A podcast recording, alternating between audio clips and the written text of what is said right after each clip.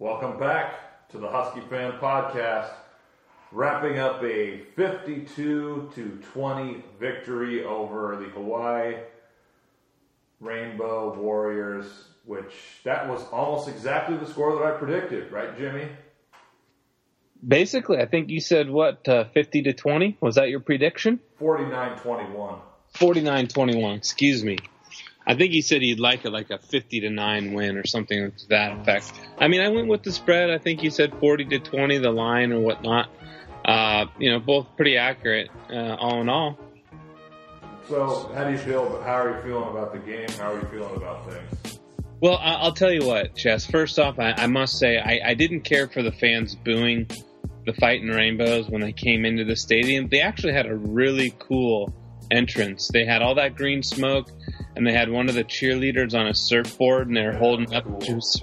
I actually thought that was pretty awesome. So I was actually fairly disappointed uh, that the crowd was booing their entrance. I mean, for the most part, like just boo Oregon, USC, and Washington State. I mean, really, everyone else, I, you know, Oregon State, sure you can boo them, but it's Oregon State and you know you need an opponent to play to to enjoy the game. So I, I think the fight Fighting Rainbows should be off the booing list, especially because their their entrance was so cool. That's that's my biggest takeaway of the game. Oh, and that you know Eason's got a big arm and people are too hard on Ahmed, and you know there's work to do on the outside of the ball with the the receivers. So I put that on the coaches. Now let's get into that more. So, what exactly do you put on the coaches? Well, you know, they recruited the players. They're paid the millions of dollars. Uh, they're there to prepare them and coach them up uh, to play on Saturdays. And if people are upset with the product that's on the field, you only have the coaches to look to. Okay, if the kids' efforts aren't there, that's another problem. That's an internal issue. Back to the coach. You know, Hugh Millen, Hugh Millen get uh, got uh, ripped by some fans for calling uh, Fuller spaghetti arms before the game and essentially telling people that he has inside knowledge that he's a lazy football player and that he hadn't put in the commitment and the work to to be really good at his craft. Hey, that's back to the coaches. You recruited the wrong guy. You got him in here. He wasn't committed to the process. Then you see uh, where he gets exploited by better talent. And granted, Hawaii wasn't very good, and the offense wasn't able to execute against Cal the week prior. They came out on fire. Uh, that you know they had something to prove, but again, it's it's lower tier talent. Yeah, and when you have an NFL quarterback with that kind of an arm, he's going to tear it up. Yeah. I mean, the, the Aaron Fuller throw over the middle. Uh, I, have heard a couple people actually talk about that. Uh, you know, Yogi went on it, uh, went on about it in the broadcast a fair bit in regards to like not even Russell Wilson could make that throw. Um, the way he had the ball on a rope, um, in regards to the trajectory of it and the velocity of that throw, will will have the NFL scouts, you know, telling him to come out early at this point, I mean, not knowing what's going to happen the rest of the season, uh, I think the, the way that everybody has been recruiting Sav'ell Smalls on Twitter, uh, we need to start doing that with uh, Jacob Eason and Hunter Bryant as well. Well, I think Hunter Bryant's gone regardless. I, I, I think there's no saving Hunter for next year. We, we know that he's had some history of injury he is NFL ready right now. He can play in the NFL. He he is physically prepared to do so. Uh, I, I think it's highly, highly unlikely that he will return for next season. Why would he, Chest? Why would he? Well, to try and win a national championship.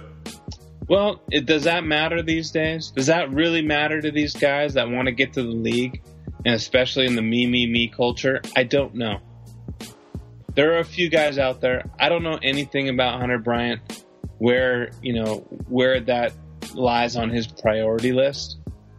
Um, now, granted, if you think it's a national title run next year because Smalls comes in, there, has got to be more to it than that. right? Do you think they have the receiving corps to compete at the national title level? Well, I, I think if if they did not, if Eason and Hunter Bryant return for 2020, I think that's a top five team. I, I mean, let's be frank, Chest. I, I think we saw why Puka should probably be playing, you know, 25, 30 snaps a game at minimum. Look, his first ball thrown to him was a touchdown, a beautiful throw and catch. You know, it was tight coverage. Uh, he was right on the edge of the end zone. And, you know, he kept his feet in bounds, made a great play, and he showed great emotion after scoring, which I appreciated. Uh, but I think we got a glimpse of a guy that needs to see the field and needs to see the ball more.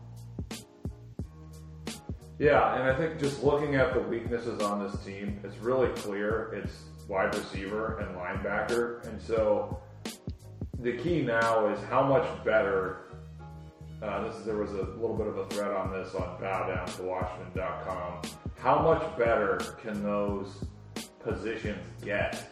Uh, because you, you could say you can assume they're going to get better, but if you're going to make that assumption, you have to make the assumption that young guys on other teams are also going to get better. So you can't just it, you're not you can't make the assumption that automatically Washington is going to improve the most from here to the end of the year, you know, relative to everybody else in the Pac-12. I hope that happens. I'm just saying it's hard to it's hard to assume that. Uh, so what, I mean, what I'm just thinking out loud, Jimmy. I mean, what are the what are the prospects for wide receiver and linebacker improving? For me, I think it's more likely you see improvement at wide receiver. Um, you know, maybe Fuller gets his act together.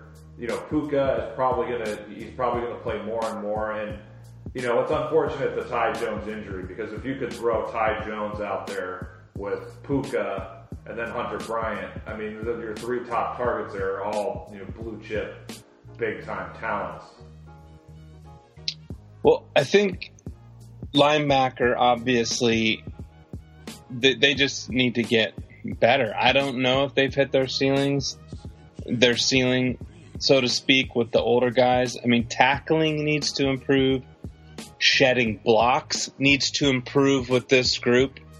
Uh, I, I, I don't know. I don't know. I think they've probably hit their ceiling. The younger guys probably have more room to grow, more upside. But if you don't understand the scheme, if you're, you know, in practice or in the film room and you're not grasping the concepts, they're going to play the guys that they trust in the scheme and in the system.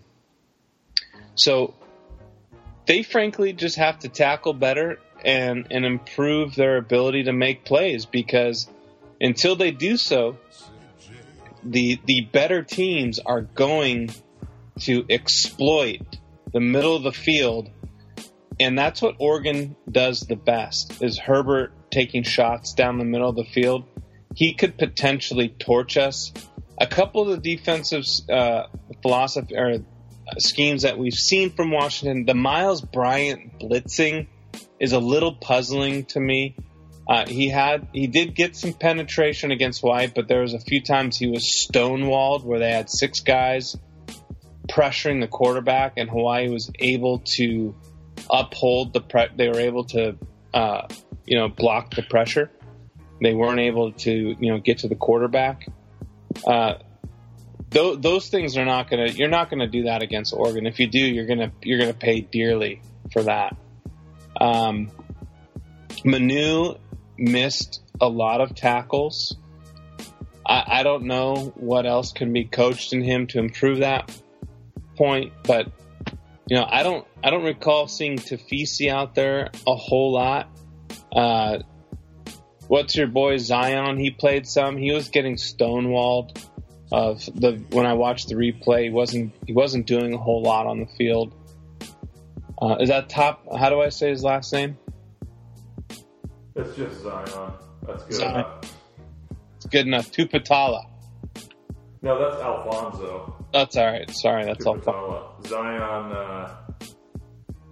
Oh, that, yeah, I'll look it up. But the point being is, I don't know.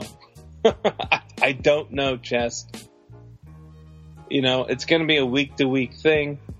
Um, in regards to whether these guys get better, I, wide receiver wise, I think the ceiling's been hit.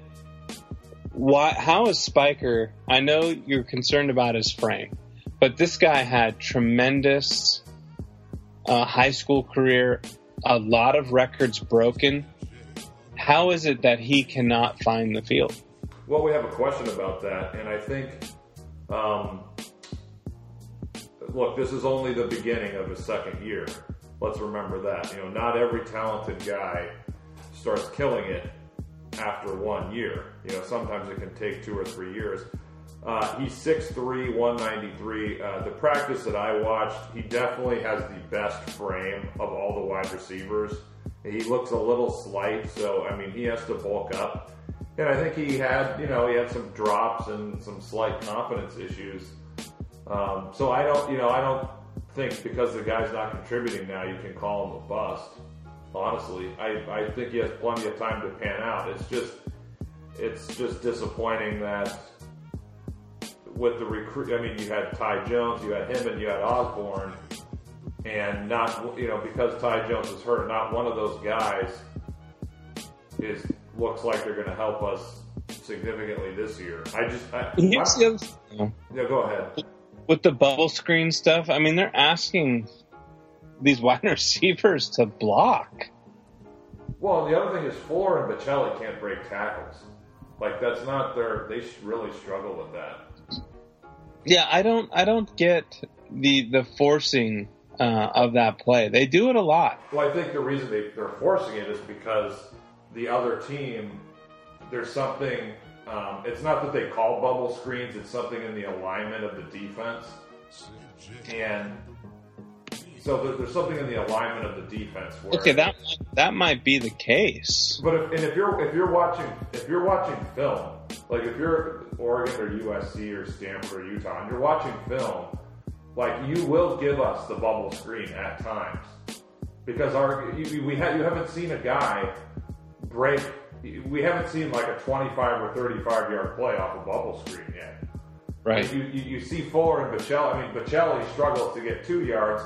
You know, Fuller might be able to get a yard or two more than that. But like you, they, it's it's a it's a play where if you're scouting our offense, it's like okay, you know, we want that play. You know, put the ball in the hands of guys who are not playmakers. Like we'll give them that. You know, depending on you know they'll give. They apparently they give that to us on first and second down. Sure. So I think, I mean, obviously, you know, I did it like during the Cal game. I think before uh, Henry hit that field goal on second down, um, uh, or I don't know if it was. Anyway, scratch that. Um, but I, I just, I mean, my thinking on wide receiver, I, I think maybe we could get Ty Jones back at the end of the year, and if we can somehow win the North, like if we're still in the race for the North, you know, he might be able to really help the last three or four games. But I think listening to Petersen's comments, I think Puka is going to play more and more, and by the end of the year, I do think he's going to start. But Jimmy, the problem is he should have been playing. I mean, these first three games, like that's when they should have been getting him up to speed. Because by the time he's playing a lot, like, is he going to make an impact against USC? No. You know, maybe against Utah, maybe a little bit against Oregon. So that's my problem with that. Is like they should have had him there at the beginning of the year. Like they wasted these three weeks in giving him, you know, a, a few snaps and one pass. Yeah, I, look, there's no explanation.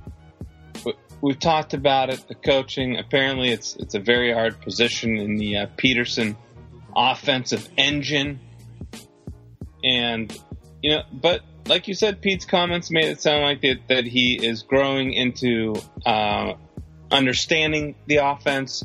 That he will, in fact, find himself in more situations to make plays and they sorely need it because as they get into the better competition, uh, you're going to need to have multiple weapons that cause the defense to uh, not just key in, key in on a couple guys. Uh, you know, when we look at the Hawaii game as a whole, a couple of the issues that I think you would agree on is that, you know, we came out on fire. It was fun to watch them, you know, click on all cylinders, so to speak, early on. And I was in the lower bowl, so there, you know, it was fun. The crowd was into it. Uh, there was some guy behind me who was very angry with Eason, uh, very quickly to be angered with Eason. I was quite surprised. This guy was pretty juiced, and uh, he was eating a lot of popcorn while while in disgust. Though um, the second half was was tough. I mean, Hawaii made adjustments, and I think you brought up the point where you know adjustments it seems to be an issue. Um, and you know we didn't seem to have seem to have the same emotional fire, the competitive fire that they had in the first half. Now, granted, that could have been because of the score, but it's going to be really important for this team, especially if they're being young. You know, you gotta you gotta find a way to bring it for all fourth quarter or four quarters, and I think there was a you know there was a lapse in effort somewhat, and they maybe went into beta mode uh, for the second half of that game, and uh, Hawaii was able to impose their will somewhat offensively in that game uh, in the second half. Yeah, and I made a comment about this, and I noticed it at the time, like we were jogging out of the tunnel after halftime. It was the most like lackadaisical tunnel run I'd ever seen. Like guys just they were like loafing there. I mean, it, it was they were just they weren't even you know they were just like walking or, or just jogging out of the tunnel. It So basically, you're saying they weren't looking forward to the second half of that game. yeah, Great. Excellent. I mean, shouldn't you be excited? I mean, it was a decent crowd. What was it? It, it was mostly full. I felt the crowd was into it. Uh, you know, it was a nice day. Uh, it was a fun. It was fun. Did you know? Maybe they didn't feel the same way. Did, I mean, did you have fun? I know you were there. yeah, it was a good time. Although I, I mean, it was sitting up high and it was windy though. Got a little chilly. There was some wind.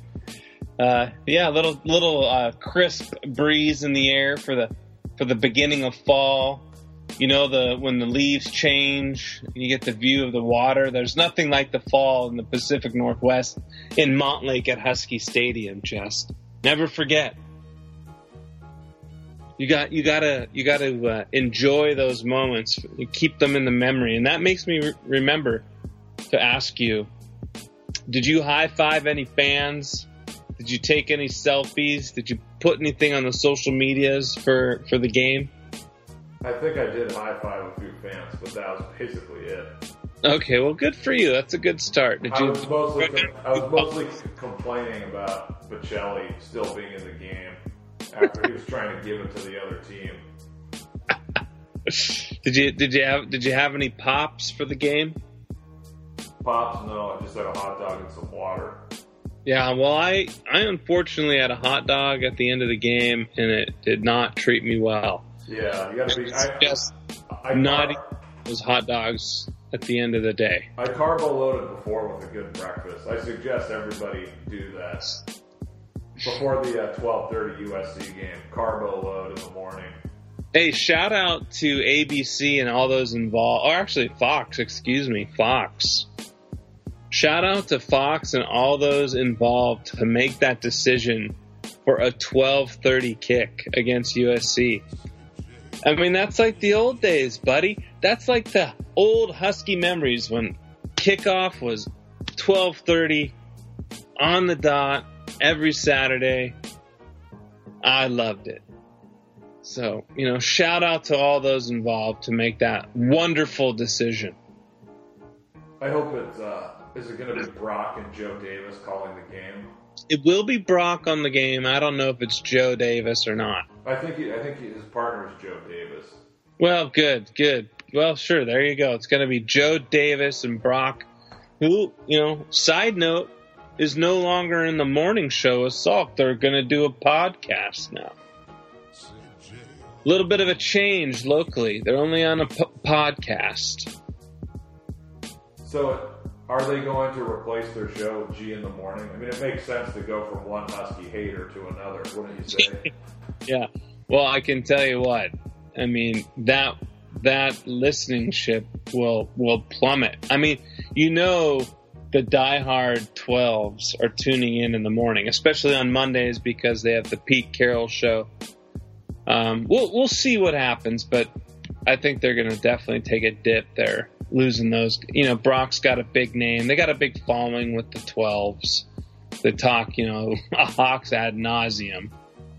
Uh, granted, I don't really care. I rarely listen, but did I mention on our? I'm sorry to interrupt. Did I no. mention on our last pod that uh, it was Bob Stelton who said that the Huskies have a big test coming with Hawaii? You did mention that. You did mention that, and uh, that that's you know Bob's. He's into the the MMA stuff college football, I think, is an afterthought. I he, he saw that they beat a couple Pac-12 teams, as it's been mentioned by others. Uh, but w- we knew that Hawaii wasn't going to be a test, right? Yeah. Yeah. I mean, any any major takeaways from you besides Eason's got a big arm, Puka's good, Ahmed's just fine. We know where the weaknesses are. Did did you garner anything else from that game? You know, not really. I mean, I agree with everything you said. I think Ahmed's fine. People have to stop worrying about it. I mean, He's averaged 5.9 yards per carry so far. Look, I mean, Ahmed would be if we just had that second, a real second target to go along with Hunter Bryant. I mean, that will open things up big time Absolutely. for the run game. And I will say, uh, I don't have a problem with McGrew coming in for a series. I think McGrew's fine. McGrew's just fine. It's a change of pace guy. He, he has he has uh, you know the, the ability to make some misses. Uh, he he can catch the ball. Um, I'm fine with that. And and you know they was eight carries for Ahmed, eight carries for McGrew, eight for Newton, in that type of game, you might as well keep everyone a bit fresh. For me, in the bigger, more important games, I want to see more Ahmed at the running back position. I'm happy with McGrew and Dick Newton. Newton needs to see the ball more, probably in short yardage uh, situations. We got to see uh, what do we call it? The wild Dick play which I think called, but that it was called back on a holding penalty. I think that went against Jackson Kirkland. Yeah, he had a couple of holdings, but the, he never hands it off on the wild dick. No, he doesn't, and he doesn't need to. No, he doesn't. It looked like there was a play where he could have handed it to Salvon. That's true, but you know, he's done well. Like, he's done well like, keeping the yeah, I was going to say, I like your comments on McGrew. I mean, you pointed it out before the season how he really, he even though he's not like an alpha guy as far as his stature, he really has an alpha attitude. He was not phased at all. You know, he led that would-be game-winning drive against Oregon last year, and he has good vision and instincts, and he's he's the best of the backs at catching the ball out of the backfield. So, you know, that that's. Um, you know, that element, like if our receivers are struggling and we're playing good teams, and you need to include the screen pass, like McGrew is the best of the backs in the pass game. Yep. So I mean, I, I worry about his his his blocking just because he's small, but you know we haven't seen that yet. I mean, his prowess in the pass game. We have not. We have not. But I, I, think it's coming because I think we're going to need that against uh, the stronger opponents. So I think I think that's why he's he's still getting a run in there. But I yeah, I mean I just wish his I just wish if Ahmed has had McGrew's instincts and football savvy, I mean he'd be an All American. Yeah, I think I think that's a fair that's a fair comment. I'm not saying Ahmed, you know, his football instincts and vision are bad. It's just you know, that's an area he's trying to improve at. And he is. I mean, he he should have had a touchdown uh, against Hawaii. He's got great burst. He uh, his feet move. He's I think he's doing a better job of keeping his feet moving and moving forward. Uh, I, I'm I'm very happy with Ahmed. I think he's going to have a great. When all said and done for this year, I think he's going to have a great year. Uh, you know, that being said, looking forward, I, I am changing my opinion about the BYU game. I think there is something to be garnered from this game, especially being a road game, and then obviously with them beating USC, uh, this game becomes more interesting to me because we're going to see them have to perform in, in this environment. You know, they got the altitude, the crazy caffeined out fans. Uh, so I, am thinking there's going to be more of a takeaway in this BYU game than I, I thought prior. Yeah, and I, I think it, it. I like what you said there at the beginning. Like it, as far as a road test, I mean, you look at the road games: Stanford, Arizona, Oregon State, Colorado you know, we, we don't know exactly how good we're going to be this year. I mean, other years we kind of have an idea. I think this year it's still kind of in flux. But again, at Stanford, at Arizona, at Oregon State, at Colorado, if we're going to win the North, like we should probably win all those games. And this is a you know BYU. This might be the toughest out of all those games. Yeah, from from a yeah away game environment, this is probably the toughest. We know Stanford, you know, they get barely 30,000 fans. Reser Stadium is not really intimidating to say the least. Arizona, we, we haven't had the best track record down there. Uh, you know, if Khalil Tate gets hot, that game gets very interesting because that kid is an unbelievable athlete. And if he's if he's in the zone, if he's in the flow, uh, he he is uh, he's someone to be reckoned with. But I just look at those road those conference road games, and I look at none of these teams have a defense that should really okay. Maybe Stanford just because you know they recruited decently or not horribly, but none of those teams have a defense that should really hold us yeah, we should be able to score a lot of points on all those teams. And if our defense can just improve, um, you know, so well, I, I, guess. I mean, Chess, look, the, the offense has really performed against Hawaii and Eastern and did not against Cal.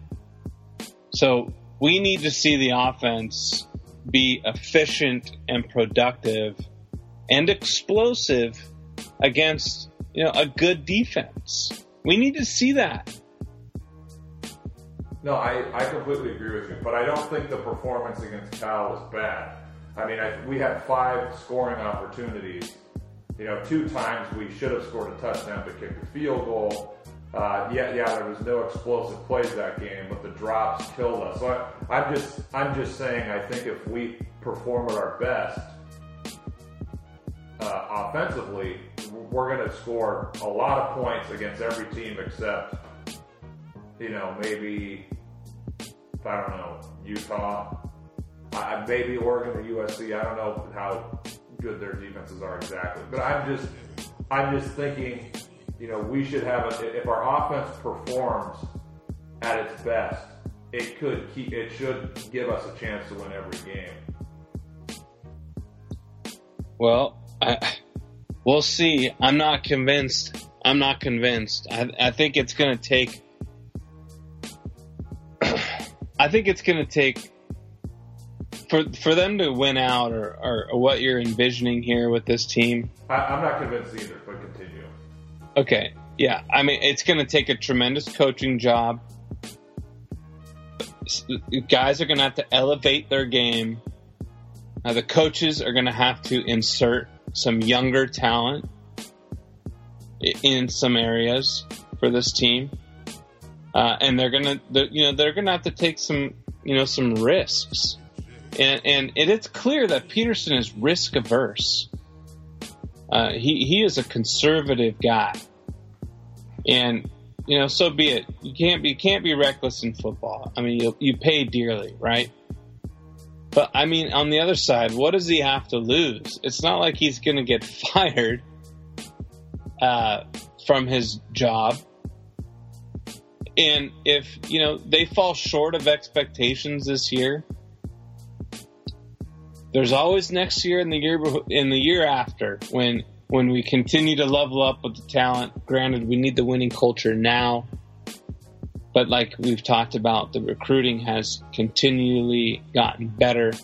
I, I guess what would it hurt Petersen to take a few risks to hit a home run for this year? Well, what, I mean, what, what, what, you be specific on what risks? Well, you, you know. Are you talking about just loosening up things on offense and yeah, know, loose. inserting Puka, going a little bit away from your system, you know, calling certain plays where you can.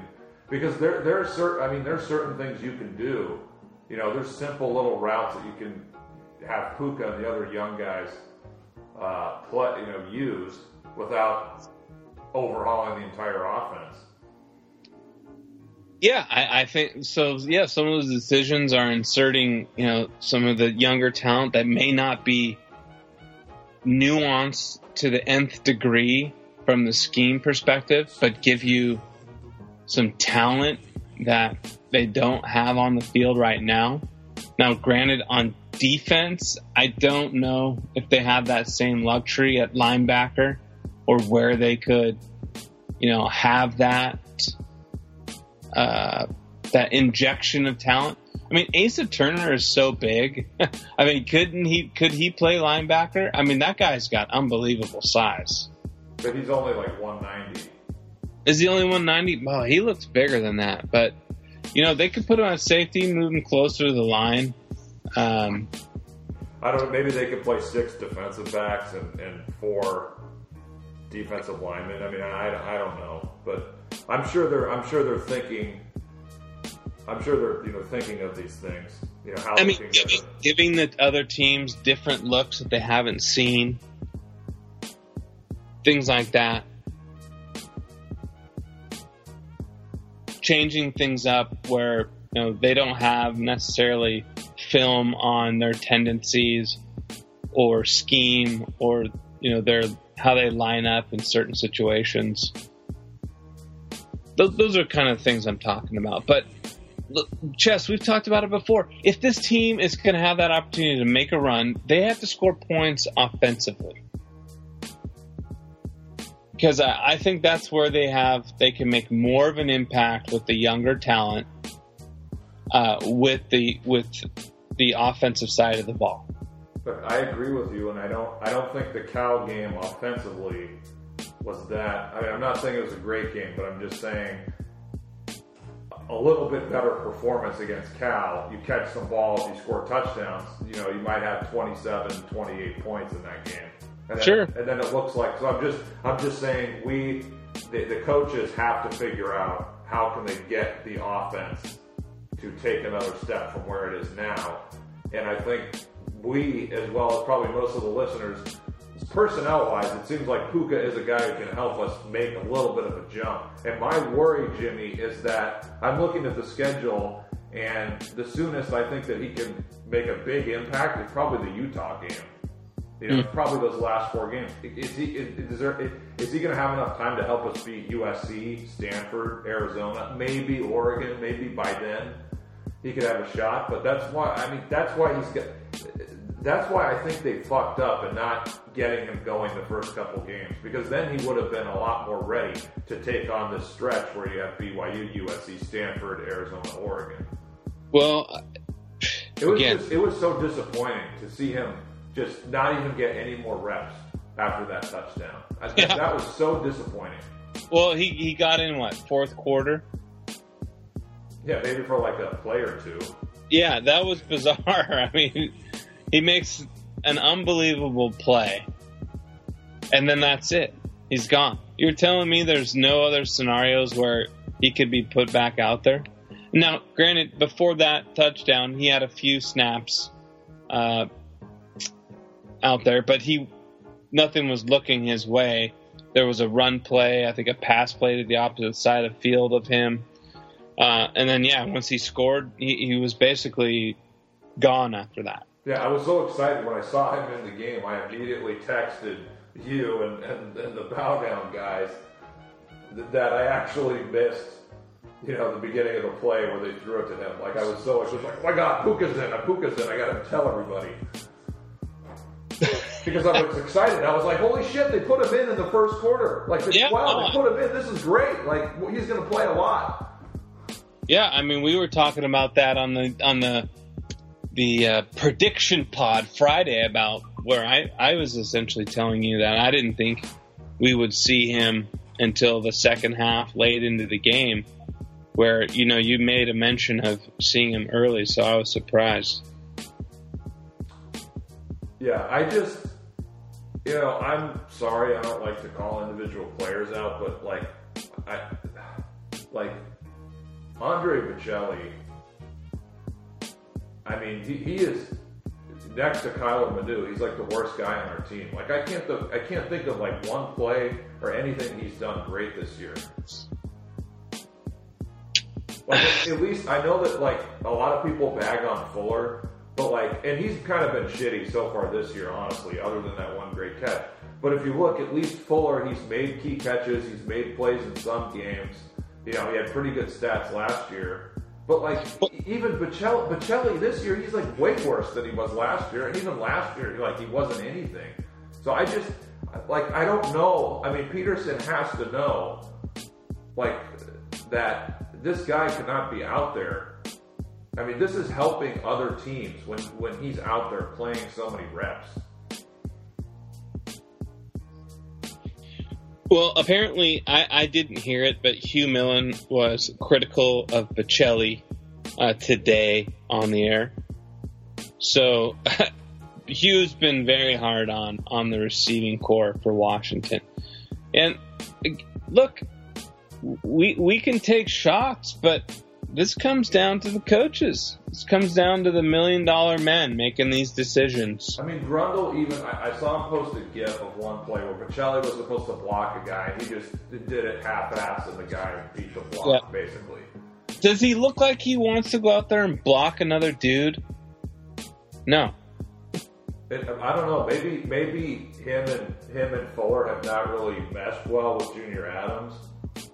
I, I don't. Uh, Blocking a wide receiver, blocking is a mindset, and it, it requires contact and aggression. So if those if those couple things have to be coached into you or learned, those are very difficult traits to build in. I mean, there's guys that love to hit, that will always love to hit, that will always be natural to them. There are guys that play the game that naturally shy away from contact, don't like to do the blocking, and but they get by because either they have elite skills or talent. Like Jimmy Graham, for instance, is a guy that comes to mind. Can't block, doesn't like the contact, but he's a freak of nature athlete, excellent hands for a guy his size you know, he's a talented guy, but he's a guy that sh- has never been a proficient blocker. And actually, a side note quickly, I mean, that's a liability. I mean, they almost lost Aaron Rodgers for the season because Jimmy Graham couldn't block his guy. It was a joke, and Rodgers got absolutely obliterated. So when you put guys in that clearly don't have that mindset, don't have that aggression, don't like contact, they're not going to want to do those things. And either someone's not, you know, a play's going to get blown up, someone's going to get hurt. So I, to me, I can't understand. I cannot, for the life of me, understand them running that shit to the outside, asking these guys to block when it's clear they don't want to do it. It's not in their DNA. It's not what they do. Baccellia wants to catch, you know, a go route. He wants to try to outrun a guy. He doesn't want to physically run someone over. That's not him. Yeah, and speaking of blocking, uh, our buddy Suburban Kodak, shout out to him because he's been watching and reviewing game film and look for another uh, look for another video analysis from from him probably later this week. And he said that Chico by far is the best blocker of our receivers, and he's the only guy who blocks basically. So our In- best blocker is the smallest guy. But but you know, McClatcher doesn't shy away from contact. I, I would say he has mentality where he is willing to take on a DB or a linebacker and continue to move forward. So to me, you know, Chico has that mindset to look for contact or at least not shy away from contact. So that doesn't surprise me if he's considered the best blocker. He has a better mental makeup in that portion of the game. Yeah, I just now looking as to how the offense can improve. I feel like Jimmy, you know, we have to get Otton, Cade Otton involved more, and we have to get screens to the backs involved a lot more. And obviously, we already touched on the elephant in the room. I mean, Puka's got to be out there on the outside. I mean, was has Baccellia ever caught like a contested long go route? I don't think so. Not that I can recall, that's for sure. I mean, like the coaches, like someone should be fired if Baccellia is out there like every week until December. I'm gonna lose my fucking mind. well, I, I unfortunately think you're gonna lose your mind. I don't see that changing. Oh Jesus! I mean, he played a lot last. I mean, he played mo- all of last year. He's playing. He has the most targets. Yeah, did you saw that? Lars posted that. Yeah. Um, because Bill Connelly no longer posts those target stats. But the thing was, last year, Baccellia actually had the highest catch rate in the conference. So he actually caught, like, he actually caught passes. They were short passes. And this year, he's he has the, like, he's been targeted the most, and his catch rate is shit. Like, why do him and Fuller have the most targets? I don't know. They're getting the most reps with Eason. You know?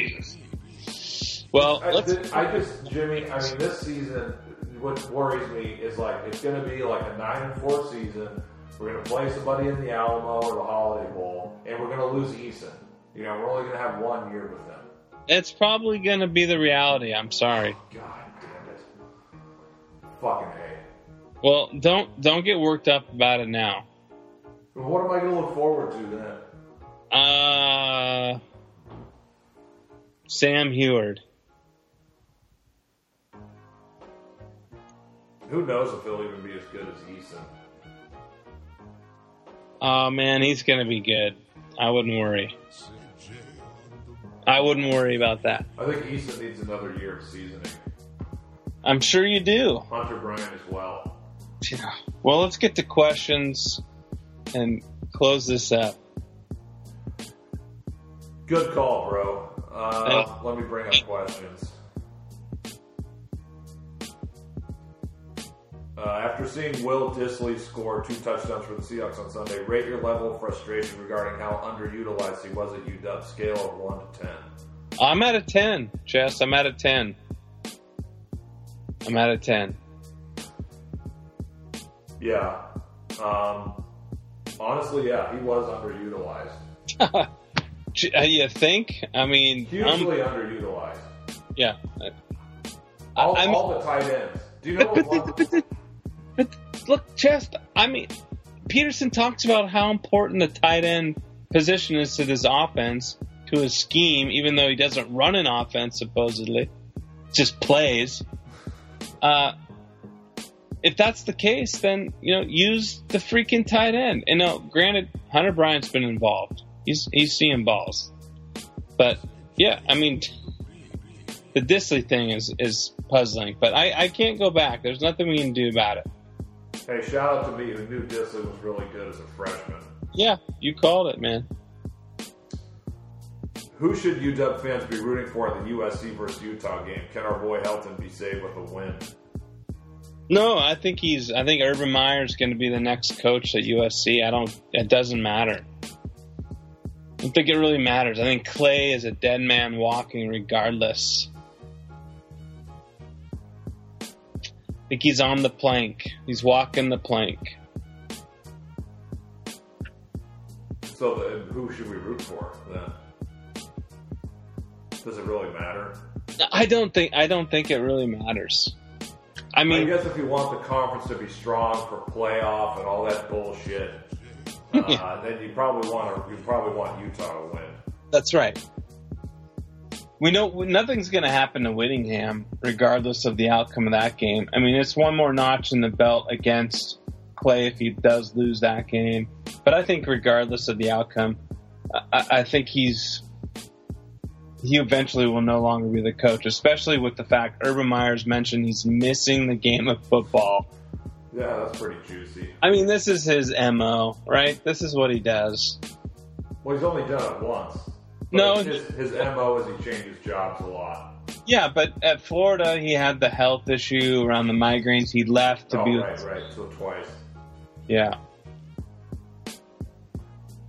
So, I think I think Urban will be at USC. Who would you rather play in the Pac-12 championship game, USC or Utah? I mean, I I would say Utah just because we've had their number. Uh, but I think you know that that Kedon Slov- Slovis kid. You know, he struggled on the road against BYU. If you want to win the game, I mean, I probably would prefer to face USC. Yeah, it's hard to it's hard to know with, with injuries. Well, and then the kid's a freshman quarterback. I mean, I know that doesn't mean everything, but I think that Yeah. helps helps your case. Your We'll case. I mean, if Utah loses Zack Moss again, their offense is Yeah. still, is still going to struggle against our defense. I don't think. Granted, I don't think we're going to be in the Pac-12 championship, so it doesn't doesn't matter. Blasphemy. I hate to say it, but I think you're probably right. Yeah, it sucks. I don't want to say it, but I think it's reality. Wasting a fucking year with a quarterback who's going to be a number one draft pick. Yep, It's like, he, seriously, Eason could be the number one pick. it's possible. Has the 710 morning show been offered to you yet? Did you accept? no, but Yeah, that's but- what they should do. They had to turn it down. They didn't offer enough money. Yeah. Is Spiker a four-star flameout? Hugh Millen never mentions him when talking about future studs. We are hearing nothing about him challenging for playing time. Is he lost in the playoff or just too skinny to compete at this level? Yeah, I just think it's a skinny, uh, skinny and uh, physical and performance issue. But uh, look, I think I don't. I don't know. I'm not. I'm not down on him on- in the long term. Honestly, he'll be fine. Get get him on some roids, and he'll kill it as a junior and a senior. Yeah, if we gotta wait till next year, it'll be a redshirt sophomore. Uh, there's there's a lot of football ahead of him. Yeah. In his press conference, Petersen was asked about the small UW wide receivers getting bullied. He replied, "No, I don't think so. I haven't seen that at all. In fact, I think we've blocked a little bit better on the perimeter than we have in the past. What do you guys make of that?" I I, I missed what you the question. In the press conference, Petersen was asked about the small UW wide receivers getting bullied. He replied, No, I don't think so. I haven't seen that at all. In fact, I think we've blocked a little bit better on the perimeter than we have in the past. Question What do you guys make of that? Coach speak. I think of it as a guy who's not gonna call out his players, you know, with the media. Yes. That's that's not Pete. I tweeted something about this in August, but P- Petersen's coach speak, like with respect to players, this is usually what he does. Um, he prop he likes to prop up underachieving upperclassmen. So he'll yeah he's it- so yes that that's what he's doing here with the receivers. They're upperclassmen. They're underachieving. He likes to prop up those guys. Now he'll challenge upperclassmen if he knows they can handle it. And I think with respect to young players, he never, if he gets asked about a young player individually, he will talk about the other, like he'll say yes, and then he'll pivot to talking about the other young players in that player's position group. So that's how his coach speak works. Like those are three parts of it. Propping up underachieving upperclassmen and seniors, challenging upperclassmen and seniors who can handle it, and with respect to talking about individual young players, he pivots to talking about the entire position group. That's his coach speak. Nice breakdown, Chess. That's No, fantastic. thank you, thank you. I heard Bama is trying an app that allows students to check in when they get to a game and check out when they leave, and they accumulate points if they stay for the whole thing. What do you guys think? Also, maybe expand it to season ticket holders eventually. But how, how, Jimmy? How would the app police them? Like, I could just say, "Yeah, I'm at the game," when I'm, you know, in my room watching on TV, and you know, Well, it could be G- myself off. I, I don't know, like location wise. Oh yeah, that makes sense. It'll be yeah, location. But you could turn off your location settings, but a lot of people want to keep that stuff on for their for their social media stuff. Uh, How much do you like social media, Jimmy? I think it's been the it's been the downfall of society. but I'll tell you, what do the points accumulate accu- accumulate to? And look, the fourth quarter gift for the student section this game was was pretty poor. It was foam fingers. Like they've done some pretty solid gifts. That was one of their weaker ones, without question. You know, it'd be like a great gift, like a hand job from one of the cheerleaders. Jeez. then you would get, then all the bales, then all the bales would, uh, they'd stay at the game. And then for the females, like you can get oral, you can pick a male cheerleader Easy, to give you oral sex. Easy. I'm trying to get, you want to get the students to stay for the whole game? Well, that those, those uh, are completely unrealistic. I mean, a, giant foam finger. I mean, wow, that's quite a hot ticket. Yeah, I don't think anyone was excited about that. Those are probably going to end up in the garbage. Uh, I, they'll, you know, maybe they'll keep them around for the next game, but they've done a lot better gifts. I mean, one time they gave out Amazon Echoes. Really? Yeah. Yep. First year they were doing gifts for the student section. They they gave out uh, Echoes. Nice. Maybe I'll have to pose as a student You should. to get that. Okay, what drives Jimmy more insane? A podcast that runs late and goes over an hour, or bubble screens to Baccellia? That's a tough one. That's like a coin flip. Both are uh, very frustrating for me. if I had to pick one, probably podcasts going late. It impacts my sleep. Yeah, we're at 53 minutes right now. Next question. 710, Yep. 710 going from Mike Salk to G. Scott. Is that the Gilby to Tyrone transition of radio? Yeah. I like how it, it fits the racial dynamics there. It does, but both were, were rough careers at Washington. Yeah, you know, one thing about that, like young dudes and a lot of regular dudes don't understand is that Gilby was worse than Tyrone. Like, it all fell apart under Gilby. Yeah, absolutely. It was it was a disastrous tenure with Yeah. Gil. He was worse than Tyrone. Oh, it was. It was. It was. It was pro prolifically bad. And I say that while recognizing that Gilby, as an offensive coordinator and assistant coach, was amazing. Phenomenal. He coached the offensive line for the 2000 run. And he was the offensive coordinator for that team. What's that? He was the offensive coordinator as well. And he coached the O line, didn't he? I think so. I think he did both. Okay, next question. Two weeks ago, UW was being compared to 1990 team. Now, after a fluke loss, nine wins maximum? Question mark. What's with the extreme change of expectations based on a fluke? What What's the question? Uh, condense that. Okay. So before the Cal game, many people were comparing the season to the 1990 team. What? Who? Dennis DeYoung and other people. Now, after a fluke loss, people are saying nine wins is the max. What's with the extreme change of expectations just based on a fluke? He says. I don't think the Cal. You mean the Cal game being a fluke? Yeah. I, I I don't see the parallels with the with the '90 team with this team.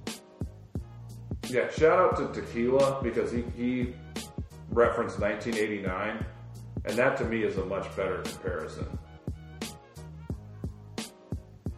Yeah, I, I would say that's more of a legitimate comparison than the 90 team. I mean, the 90 team had a lot really good players. Yeah, the, ni- the, the 1990 team, there was even one service that named it the national champion. So the 19 like the 1990 season, what people don't know is you had Colorado, who, who got a fifth down or would have lost one of their games. They were the national championship, and then I think Georgia Tech. But if Yeah. you look at the metrics, UW and Miami were one and two, and so UW. I mean that UCLA. You know, we should have beaten Colorado. The UCLA game was just off. I mean that that if you look at that Husky team in conference play, was just as dominant as the 91 team. Because the 91 team had a couple of close wins in conference play. The 90 team didn't have any, every win was a dominant win in conference play. Yes. So, uh, I mean, that was like a national championship quality type of team. So, yeah, that comparison. um, Yeah. I think the extreme though was that the the way in which the team played against Cal, who let's remember, and I meant to say at the top, ended up barely beating North Texas. They won 23-17. But they were ahead, I think, 23 to 0. Were they not? Uh, I don't know. I, I just looked at the final score. Yeah, But- they, they were ahead. They were ahead by a lot. It was a shutout for a while. But how did how do you get to 23-17? You put in all your backups? Maybe that had a little bit to do with it. But I don't know. still, It's still, they were. Uh, Cal was shitty again. They were shitty the week before they played us too. So it's it's early in the season. You can't uh, you can't necessarily buy in. It's dangerous to just draw all these conclusions. But uh, Jimmy, that Cal team, I- like I don't see them winning more than eight games. Yeah, they're not a they're. They're not a great team. I mean, a- if we would have caught if we would have caught passes, like we would have won that game. And so, I- I mean, they're they're not a great team. They're a good team, but they're going to lose at least three or four games in conference play. they're a one-dimensional offensive team. Yeah, their offense is fucking terrible. And the reason why that why that game is important is because with a one-dimensional bad offense, they ran the fuck all over us in the second half, and we missed a shitload of tackles. It, I mean, that was embarrassing. Yeah, no, I, I think the, the extreme was just the way that game uh, unfolded. We didn't see that, and then the fact that it just felt like our defense was not there uh, to to play necessarily. Like Jimmy Lake was out coached, so I think the swing was. I think it was like a Browning, no longer anymore Browning. You see this big arm quarterback throwing it all over the field. Granted, it was Eastern and all those things, and then just to have that massive letdown just kind of was a real head scratcher. So it made it feel like, you know, this team is is not where we thought they were, and then it kind of got back to the youth discussion and the the weaknesses that this team has, and then what lies ahead, what how they could be exploited especially defensively over them. Yeah, I mean, I, the the offensive performance against Cal, like, I'm not. That wasn't that concerning to me because the drops are correctable. Like they were just dropping routine passes. And, Yeah. and Cal has a good defense. I'm not saying I'm giving that performance like an A, but that wasn't like a huge concern. Yeah. The huge concern was the defense just getting completely rolled in the third quarter. yeah. Yeah. Rolled. All right, what's next? What is the over under on personal foul and sportsmanlike conduct penalties called against BYU this weekend? Similar question. Will the officiating in Provo be suspect again like it was in the 2010 matchup? I, I don't know. It's possible. Yeah, BYU's a dirty team. They are dirty. Yeah, I mean, look, it's not going to be. We're not going in there favored in the sense of, you know, there's going to be some thing. Well, we'll, I think we're probably. Have we seen the line on the game? Uh, It's like six or six and a half. We are Yeah, favored. favored. Like, there's going to be things that are going against us for sure. Yeah, they're they're definitely going to get some penalties. They're a dirty team. Will Husky fans dismiss a home win over USC as meaningless this year, or will it rank as a quality win? I think it'll be a quality win. Yeah, I mean, it's always a quality win when you beat USC. Like they've never had a bad team. Yeah, they they're they're going to be stacked with talent. Uh, when they're bad, they're like a top forty or top thirty-five SRS team. Yeah, uh, it's a quality win. And Jimmy, look at the schedule. If we win that game, I mean, we're obviously going to have confidence going into the road trip against Stanford and Arizona. I mean, that's you know, that's that's a team that has better players than we do, and that'll be a, a big confidence booster for our guys, regardless of whether USC wins or loses this weekend. Next question. So yes, that not meaningless. It's Next very question. key. Coach Pete says the altitude of Provo has no effect on player conditioning. Past Huskies have compared the altitude to breathing through a straw. Who is right? I don't know. Well, I'd err on the side of Coach Pete, depending on who the past players are. We'll see. It'll be fine. It'll be fine. It'll be fine, but it's going to be a tough game either way. It's going to be a tough game. Yeah, That's a that's a huge home field advantage. it is. And we got to find some playmakers. We got to get more playmakers. Hey, you're just dragging this on to piss me off. We, No, we've talked. dude. I'm holding in a I'm holding in a number two here. So I'm, What? I'm ready to hang up when you are. All right, all right. Well, let's. uh Let's put the finishing touches on this one. Yeah, let's go. All right. So uh, stay tuned for our prediction pod. That'll be coming in a couple days. Yeah. All right. Good work, Jimmy. And uh, go dogs. Let's get a big Go Dogs. Oh, let's let's see Stanford beat Oregon. That's looking at all the schedules and winning the North. We definitely want Stanford to beat Oregon. Noted. Let's hope for it. Assuming that Stanford is not going to be in the race for the North, we want them. We need them to beat Oregon. All right. So that's just as important as our game. All right. All right. On that note, everybody, thank you, and uh, we'll talk to you again soon. And go to bowdown2washington.com. That's bowdown2washington.com. Hashtag BDTW. That's it. Goodbye.